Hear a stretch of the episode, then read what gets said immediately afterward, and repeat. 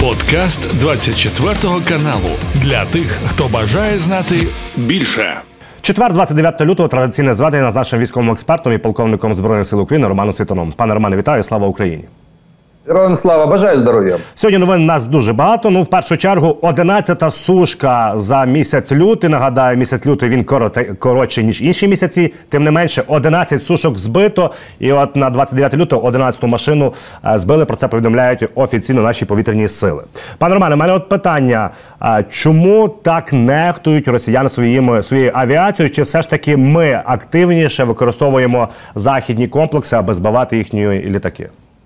Э, нет, тут комплексный вопрос. Э, вот это уже восьмая сушка за последние там пару недель, э, восьмая. Это практически годовой, годовое производство Су-34 в России, годовое. Но, тем не менее, россияне идут на то, что, чтобы использовать сушки для сброса кабов, используя их как расходный материал. Дело в том, что любая техника, любая авиация, в том числе, самолеты в том числе, это расходный материал. Есть просто определенные нормы потерь. И вот э, если надо сбросить достаточное количество авиабомб, э, понимая, что э, самолеты будут подвержены ударам, россияне, тем не менее, идут на это, теряют самолеты, и они их не остановят, эти потери. То есть они будут дальше продолжать, потому что основная эта задача стоит э, забросать нашу линию фронта э, корректируемыми авиабомбами, именно авиационные компоненты, потому что кроме как авиабомбами ни одну линию обороны вскрыть практически невозможно. Или о, можно завязнуть в самом движении. Потому используются авиабомбы, бросают самолеты, идут на потери. И э, надо пользоваться этим вопросом, просто сбивать самолеты чуть раньше, до того, как они сбросят авиабомбу. То есть Су-34 это хорошая, в принципе, машина, маневренная, пока на ней, на ней не висит э, достаточное количество боевой нагрузки. После того, как подвесили 6 кабов, это становится такой неповоротливая корова, э, которую, в принципе, сбить очень легко. Ее прикрывает Су-35, но Су-35 не успевает отреагировать э, на ракеты, даже сами уходят и иногда попадают под ракеты. Один, э, два Су-35 были сбиты, третий ушел при выполнении этих боев. Но россияне не остановят. И потому вот этот вот самолет-топад, он вызван как раз интенсивностью, увеличением интенсивности бомбовой нагрузки, ну, по крайней мере, э, постановки задач. Надо пользоваться сейчас э, и максимальное количество средств поражения бросить на линию фронта, э, выполнить две задачи сразу. Во-первых, не допустить сброса кабов, и, во-вторых, уничтожить, максимально уничтожить эти бомбардировщики. Они очень тяжело восстанавливаются, я уже сказал. Годовой запас вернее, годовое производство уже отминусовали их около, ну, в районе сотни этих самолетов Су-34 летчиков, ну, пусть э, там 3-4 сотни, но вот, по крайней мере, есть возможность хотя бы половину, а россияне пойдут на эти потери, понимая, что им э, надо до 17 э, марта дать определенный результат, они пойдут на эти потери, надо успеть их перехватить. Пане Романе, також е, наш головнокомандувач Олександр Сирський побував на передовій і розповів, що відбувається в районі Авдіївки. І е, каже, що ситуація непроста. Е, знають і зроблять висновки з помилок командування на місцях, тому що не ідеальний був вихід з Авдіївки, це очевидно. Але також він поділився хорошими новинами, що ворога вибили з передмістя Орлівки. Це безпосередньо на фронті. Ваша ситуація важка, але все хлопці наші добре роблять. Він сказав наступне що власне третя штурмова та 25-та повітряно-десантні бригади працюють на цьому напрямку. І е, окрім Орлівки, відомо наступне: що південніше від е, Мар'їнки Населений пункт Старо е, Красногорівка. Ось цей напрямок. Ворог намагався зайти і поніс шалені втрати. Крас біля Красногорівки його було розбито. А, чуть поправлю, севернее Маринки, э, пивничнейшая. То есть севернее Маринки, э, Красногоровка, это та Красногоровка, которая на западе Донецка. Есть еще одна Красногоровка севернее э, Авдеевки.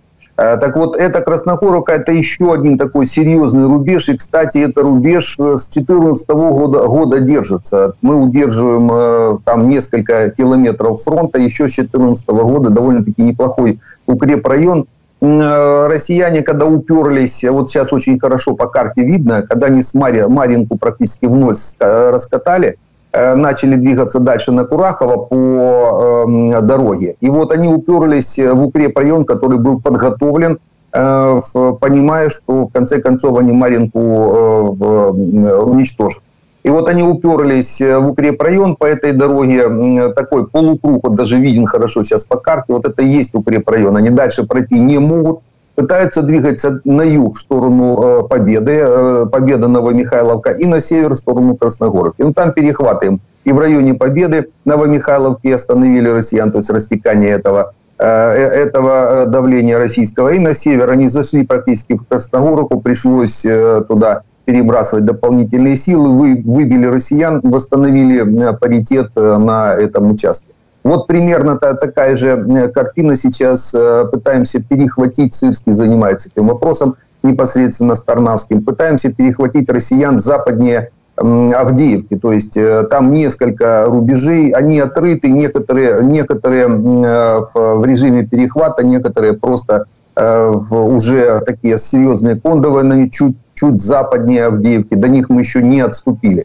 Это те, которые подготавливались. А еще западнее, там вообще вторая линия, это серьезная еще с 15 года, отрыта в районе Карловки. Ну, это километров 20, нет смысла, нет смысла терять эту территорию. И сейчас действительно уже видно э, в перехват управления была однозначная потеря управления при отходе из Авдеевки. Потеря управления была связана с заменой команды Генштаба, это понятно, э, без этого никак не бывает, что если полностью команду меняет, новая заходит, есть определенный лаг по времени, иногда, иногда это месяцы в боевой обстановке.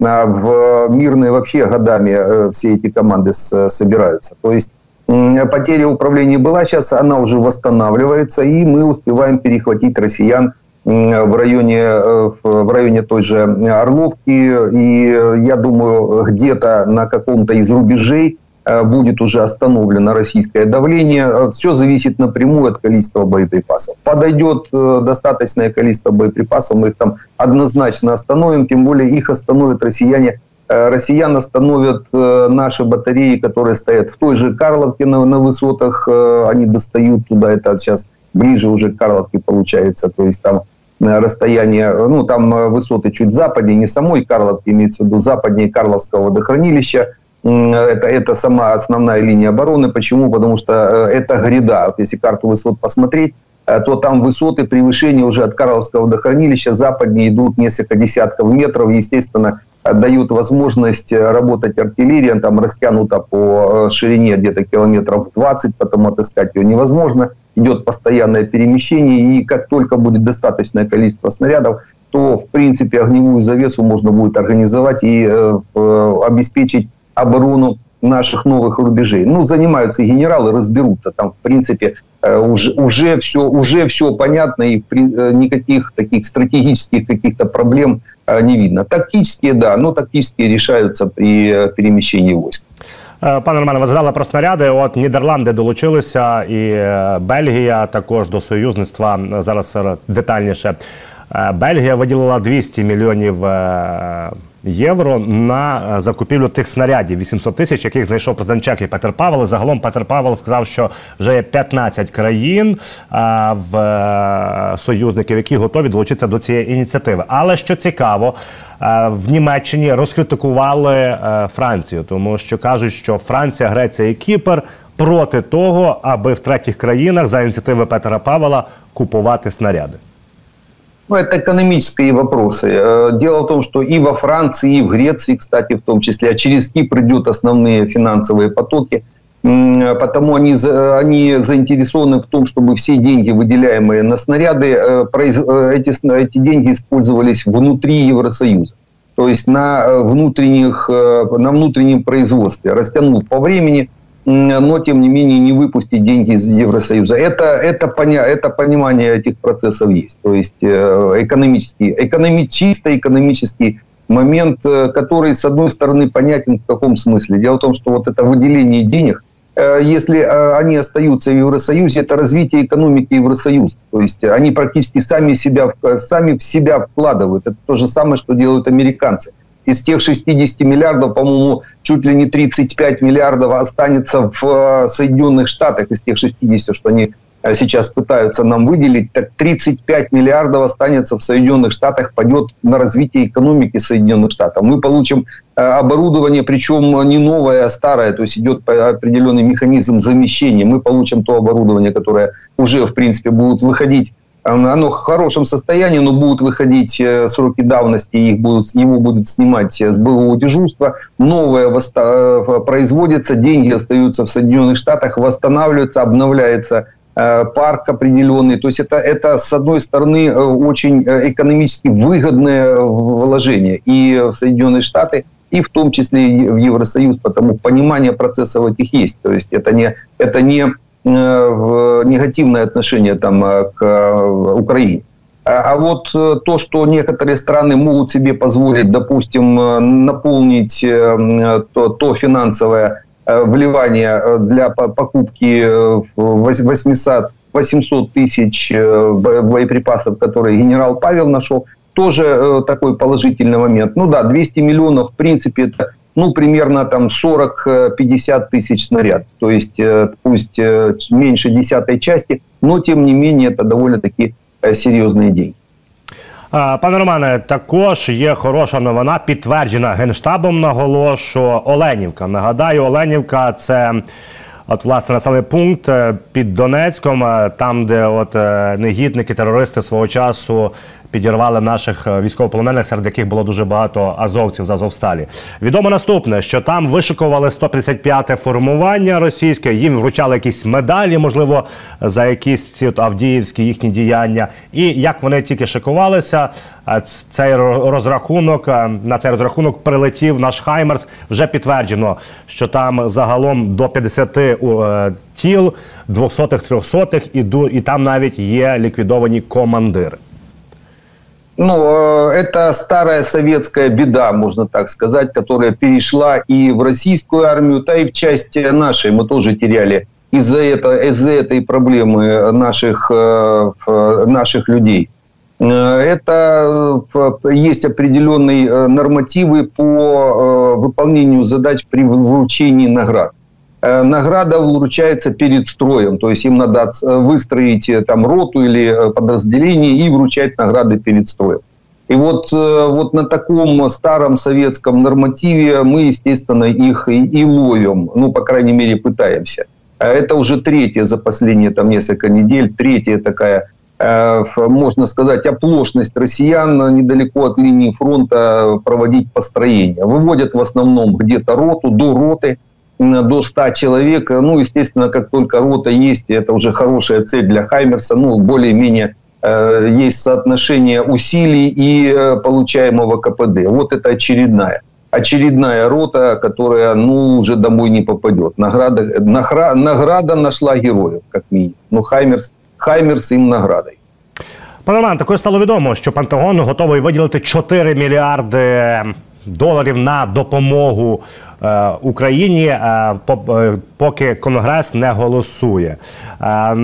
І але кажуть, що це трішки така крайня міра, тому що. Пентагон тримав загашнику ці гроші, і от поки Конгрес не голосує, вони все ж таки змушені ці гроші виділяти, допомогти Україні.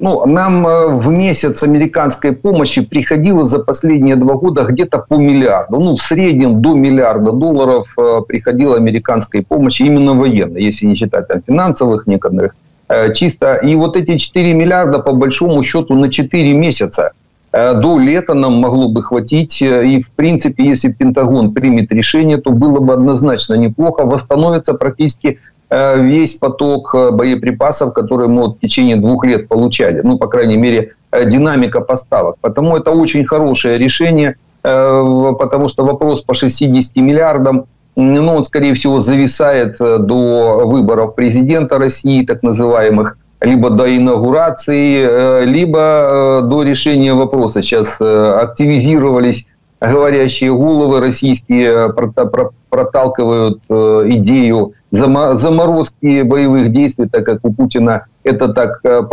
последний вздох ПЖО, так называемые вот эти потуги э, зимние, которые они сейчас пытаются выполнить. То есть э, ритм заканчивается, ритм наступательный у, у вооруженных сил России, тот, тот, который зимний был, у них закончится где-то через месяц. То есть они вы, ну, выдохнутся в смысле том, что вложат все боеприпасы, все, всю технику, которую можно. Вот почему и самолеты не, э, самолеты не берегут, по крайней мере. То есть бросают все, чтобы на вот этом последнем рывке э, зимним э, попытаться потом воткнуть штык в землю и в ближайшие полгода перезарядиться, восстановить потери, произвести боеприпасы, произвести технику, произвести те же самолеты, восстановить э, летные составы и так далее и тому подобное. Потому и э, сейчас ну, в очень таком серьезном давлении находится наше военно-политическое руководство со всех сторон э, давят э, для того, чтобы остановить вооруженный конфликт, дать возможность Путину передохнуть эм, перейти в ритм, в режим так называемый накопления. Ему надо хотя бы полгода после вот этого э, выдоха последнего зимнего э, этого года восстановиться. Пане Романе, от свіжа інформація сьогодні вранці. Нагадаю, що непроста ситуація є на Жеребецькому водосховищі. Ворог атакує між терм, тернами і Ямполівки. І наші бійці повідомляють, що вони е, ліквідували найновітніший танк, найкращий танк в світі, як каже Путін, Т-90. Загалом використання цієї найновішої техніки може вказувати на те, що бракує їм резервів і е, загалом вони не встигають розконсервовувати танки. ну, уже не первые Т-90 отминусовали. Они как заходят. Дело в том, что любой танк, какой бы он ни был там навороченный, какой бы он там ни был никакой бы он не был вундервафлей очередной. Любой танк это такой же расходник, как и самолет, ну мы это уже говорили. Потому есть только время, то есть э, всего лишь время, когда э, танк будет уничтожен, он должен выполнить основную задачу. Во-первых, сохранить экипаж, нанести э, максимальное поражение врагу до того, как он будет уничтожен. В свое время было такое понятие. Танк живет на поле боя 5 минут при расчетах определенных наступательных операций. Потому ну, это утрированное, конечно, восприятие, но где-то так и есть. Так же самый самолет, так же самое и орудие, БМП, э, боевые бронированные машины и так далее и тому подобное. А потому уничтожение, в принципе, ничего здесь экстраординарного абсолютно нет. И 90-е горят, как свечки, э, если выполняется определенная боевая задача. Причем Т-90 жгут наши э, FPV-дроны. Там есть механизм, как знают, куда хлопцы залетать для того, чтобы подорвать танк и его остановить. То есть э, это вообще не проблема. А то, что Т-90, то есть новейшие танки появляются, это говорит о том, что не успевает, вернее не так, они начинают работать с колес. То есть вот все, что производят, произвели, отправили на фронт, э, подняли с мест хранения, восстановили, отправили на фронт. Идет такая через полосица э, сборная солянка техники, сборная солянка Э, военнослужащих, ну и так далее и тому подобное, потому что выдыхаются. То есть э, вот это наступ... дело в том, что любое наступление, россияне сейчас наступление, они несколько месяцев выполняют наступательные операции на Восточном фронте, зимнее наступление, так называемое российское, э, оно, любое наступление требует расходных материалов, ну, иногда на порядок больше, на порядок больше, чем при обороне. И вот э, понимая то, что э, они будут заканчиваться, э, используется все, буквально все. Просто работа с колес, начиная от боеприпасов, причем боеприпасы добавляют еще северокорейские ракеты, самолеты, танки в том числе и личный состав. Е, пане Романе, також по допомозі нас, наших союзників, от я згадував, Нідерланди домовилися з Чехією, аби закупити в них для України самохідні артилерійські установки Діта. Е, кажуть, що це відносно нова е, САУ 21-го року, датована перше її використання. Ну взагалі побачив світ. Ну і клас, це я так розумію, класична САУ 155 мм, дальність 40 кілометрів удару. Тобто, це стандарт натівский. Да, это хорошая машина. Вообще э, чехи, чехи, болгары, э, словаки делают очень хорошую технику. Э, они давно перешли, так, так сложилось, они перешли с советских стандартов на натовские стандарты и начали э, производить, а так как э, вооруженники там довольно-таки толковые, особенно чехи, сам летал на, на чешском самолете Л-39, это отличный самолет, много летчиков поставили на крыло еще в свое время.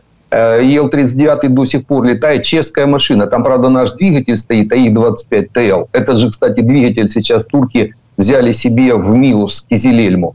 Э, поставили а, АИ-25 ТЛТ. То есть э, э, очень хорошую технику делают. И вот закупка этих этих САУ однозначно нам поможет. Конечно, количество маловато, ну 10, о, вернее 9 стволов. Это не решит какую-то там большую проблему, но усилит какую-то из бригад однозначно.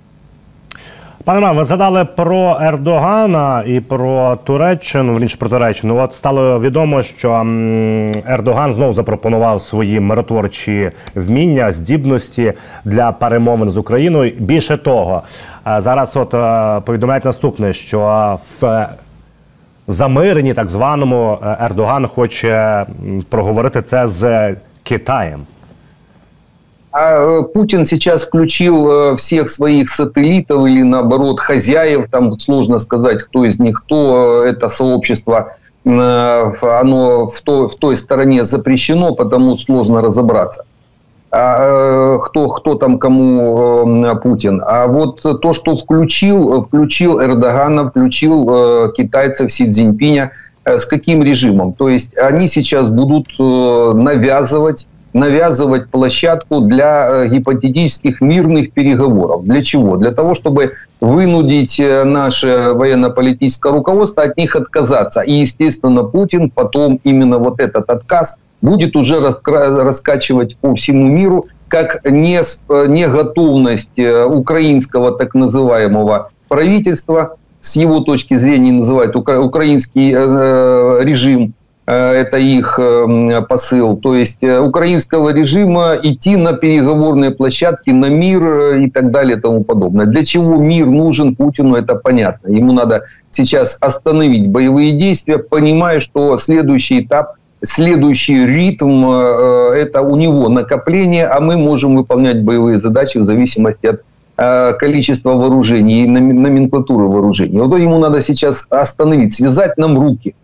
и вот один из механизмов такой ИПСО, в который включены и Эрдоган, и Си Цзиньпинь в том числе. Но это э, э, это, так сказать, партнеры, мягко так скажем, э, этого сообщества Путина. И он их без проблем использует. Они на это идут. Они прекрасно понимают, для чего их используют. То есть они прекрасно понимают, что это такое большое ИПСО, которое направлено на давление на, на, на наш режим для того, чтобы мы остановили наступательные действия или восстановление нашей территории, э, так как у Путина в ближайшие где-то вот через месяц-полтора э, у него будет довольно-таки, у войск путинских будет довольно-таки сложный период накопления, ему надо уменьшить поток давления на его войска, которые будут пытаться закопатися. До речі, хочу ще додати, пане Романе, що вже заявив вцінний Кремль, що Путін полетить в Анкару на зустріч з Ертоганом після виборів, тобто після так званих виборів 17 березня. Це теж сюди можна додати. Е, пане Роман, е, також від про Францію Зеленський підтвердив, що коли в березні в Україну прилетить е, президент Франції Макрон, вони будуть говорити щодо ідеї, яку виголосив Макрон військ союзників в Україні. Попри те, що вже ряд країн, які серед яких і США, і інші країни, і Німеччина, що їхні війська не будуть воювати в Україні, сказав Макрон наступне: що за ці два роки багато неможливого стало ставало реальним. Е, наскільки е, може бути, наскільки ви вірите в те, що цю тему будуть піднімати, розвивати, проговорювати, і що вона може стати реальністю?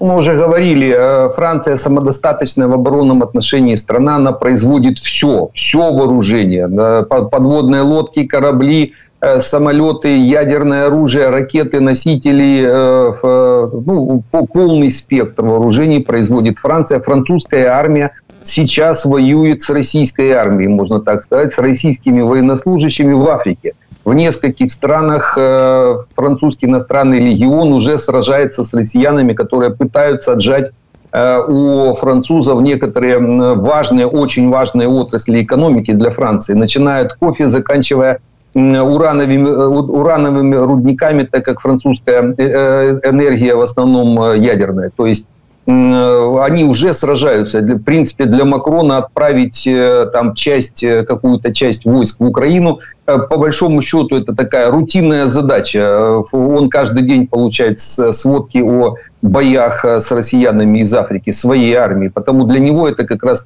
никаких проблем абсолютно нет. Но сейчас поднимается вопрос, ну, во-первых, нам Э, Франция передает скалпы, Storm Shadow Великобритания, а э, Франция добавляет еще э, планирующие авиабомбы 50 штук по месяцу, ну, по крайней мере, такая цифра была в информационном пространстве. А для их работы оптимально это подъем в воздух миражами. Мираж 2000D, то есть это такой э, больше бомбардировщик, он многофункциональный, но тем, тем не менее в основном это модификация с 94 -го года, ему всего лет 30. Э, самолеты летают 50-60 лет без проблем, а этому самолету лет 30. И, в принципе, если у нас не будет достаточного количества F-16, э, то э, «Мираж» мы тоже могли бы взять на боевое дежурство, поставить у нас. А это значит, можно сопровождать его и сам «Мираж», и оборудование аэродромов – Э, можно сопровождать э, французской армией в том числе, то есть с французскими военнослужащими, да, вплоть до французских летчиков, в конце концов, на этих же самых «Миражах». Э, ну и наши могут переучиться, в принципе, за полгода, мы это же прекрасно понимаем. Главное только, главное только, чтобы, еще раз, сколько уже говорю, наверное, ну, я лет 25 это говорю, если честно, а так вот последние два года постоянно говорю о том, что надо воссоздавать Э, военно-воздушные силы. ВВС э, не воздушные силы под руководством э, ПВОшникам, а военно-воздушные силы под руководством летчиков, которые четко понимают задачи именно авиации и максимально будут их, их использовать. Потому понятно, что противодействие ПВОшников будет, ясно, сейчас мы это все видим и слышим, но без воссоздания военно-воздушных сил, без э, э, той воссоздания той вертикали управления, авиационной вертикали, э, воссоздания вида военно-воздушных сил, э, мы не сможем использовать в полном объеме самолеты. Не, даже не просто использовать, мы их даже принять не сможем. Почему и э, ну, ПВОшники не, не обеспечат э, достаточный комфорт летчикам Э, и самолетом для выполнения боевых задач. Почему, может быть, и стоит сейчас вопрос о передаче э, тех же «Миражей» вместе с планирующими авиабомбами и ракетами теми же «Скалп» в сопровождении французской армии, то есть французских частей обеспечения, которые намного быстрее, чем наши ПВОшники, подготовят наши, наши же аэродромы, прикроют, прикроют их теми же СМПТ, это, ну, можно так сказать, аналог Патриота, только чуть другой. Ну, по дальности, по крайней мере, 100-километровый, еще и против баллистики может прикрываться. То есть этот процесс э, может быть, и я думаю, он будет проговорен. Вот если о миражах мы услышим, то э, вопрос надо дальше толкать воссоздание военно-воздушных сил уже у нас э, внутри наших, наших вооруженных сил. До речі, Пане Романе, в крайньому інтерв'ю речник повітряних сил України Юрій Ігнат сказав, що е, такого льотчика, як Світан, ніхто не знає. Я не прошу коментувати це. Я хотів би запитатися, е, який у вас стаж, на чому ви літали? Е, ну, вот, кстати, видно сразу отношение, да, вот ПВОшников э, к летному составу. Э, ну, Игнат, конечно, э, он больше журналист, э, хотя мог бы провести журналистское расследование и посмотреть боевой и военный путь, по крайней мере, полковника Свитона. Это очень легко сделать.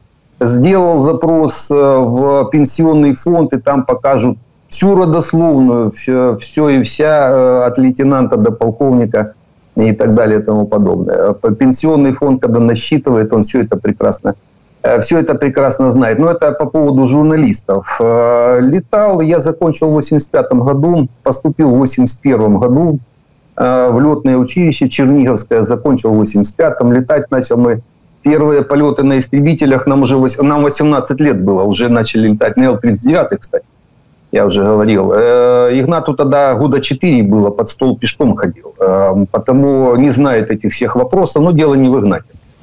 Э, в 85-м закончил на Л-39, летал на МиГ-21, на Л-39, инструкторил, был инструктором, закончил с эм, красным дипломом Черниговское летное училище. Вот э, в следующем году 40 лет будет окончания. Игнат может приехать посмотреть на всех моих сокурсников. Седьмая рота, 85-й год, Чевалу. То есть э, летал еще и на Ми-2, на Ми-24. У нас в 95 году вот это та беда, которая произошла с нашей авиацией. В 95 году э, Черниговское летное училище, Харьковское высшее военное авиационное училище летчиков были соединены в Харьковский институт летчика. У нас забрали тогда истребители, в Конотопе мы летали, э, стояли Элки, Л-39. Вот я как раз Э, был уже командиром эскадрильи на Л-39, а потом поставили вертолеты, Ми-2, на Ми-24 полетал, базу целую переформатировали, уже уходил, когда нельзя было летать, не на чем было летать, ни керосина, ничего, как раз шел, шло перестроение. Военно-воздушные силы становились воздушными силами и руководить начали ПВОшники. Ну, то есть э, летать летчикам практически не давали. Пришлось уйти очень много э, тогда летчиков. Просто ушло, потому что ну, невозможно. Смысла не было. Мы даже курсантов выпускали без летной практики. Харьковский институт летчиков, а потом он был переформатирован э, Харьковский университет э, воздушных сил, ХУС, так называемый. Так вот, поуходили тогда очень много летного состава, а потому что летать там годами не летали, а, а, а курсантов без летной практики, ну, это практически э, все равно, что строевые части.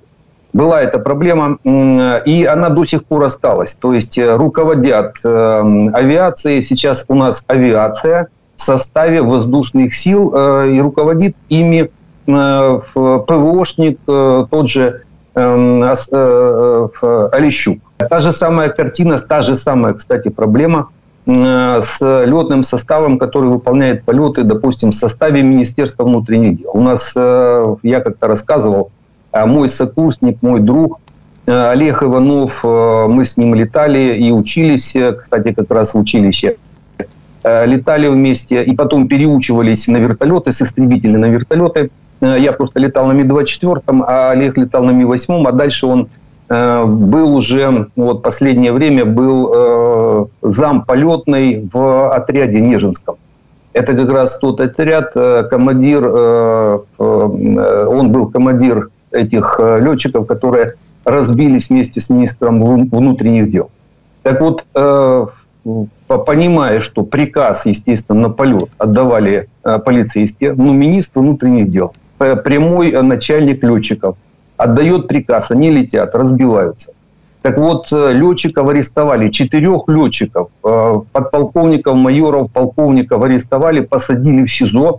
Они там отсидели э, не один месяц в СИЗО, пока проводились досудебные следствия и так далее и тому подобное. Сейчас, сейчас там некоторые на, под домашним арестом. То есть отношение к летному составу после разрыва военно-воздушных сил просто но просто бросовая. То есть к летному составу так относиться нельзя. Почему? Потому что летчиков очень мало. Летать на истребителях может очень мало людей. Это уникальные способности, э, в основном генетические. То есть их еще надо развить, летчика подготовить 7-8 лет надо, чтобы он выполнял боевую задачу.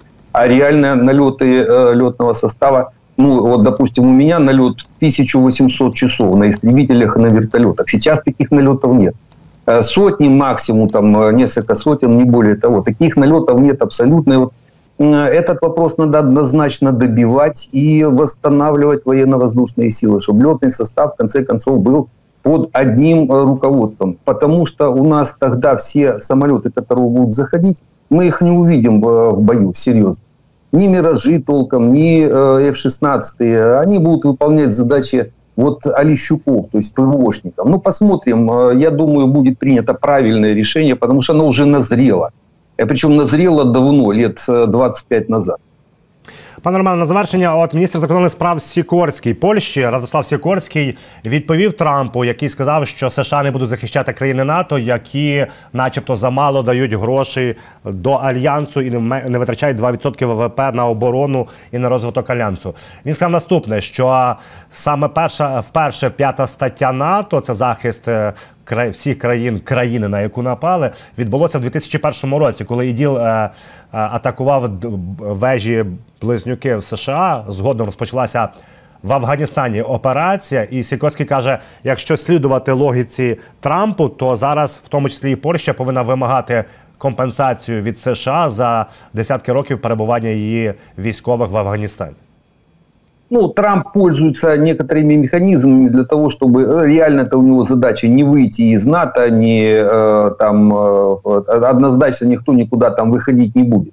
Э, потому что э, и безопасность Соединенных Штатов, и Европы как раз зиждется на вот этой связке, э, военной связке между европейскими и американскими военнослужащими. Пентагон, натовская штаб-квартира в Европе. То есть это все единое целое. Потому никто разрывать это не будет, а Трамп как ну, бизнесмен, в конце концов, из него со всех сторон лезет этот бизнес, то есть он считает деньги. Вот пытается пытается э, выдавить из Европы то, что уже не надо делать. Европа уже давным-давно поняла за, за последние два года, что надежда на Соединенные Штаты, ну, мягко скажем, призрачная э, по э, своей безопасности, и потому уже включился, включился механизм выделения финансирования на свои программы. И эти программы однозначно будут они уже запущены, они будут отработаны, я думаю, дадут свой результат, и у Трампа просто не будет э, никаких аргументов э, требовать от Европы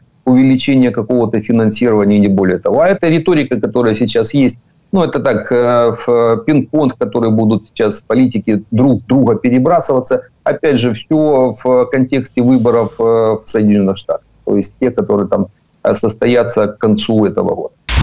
Це був подкаст для тих, хто бажає знати більше. Підписуйся на 24 канал у Spotify, Apple Podcast і Google Podcast.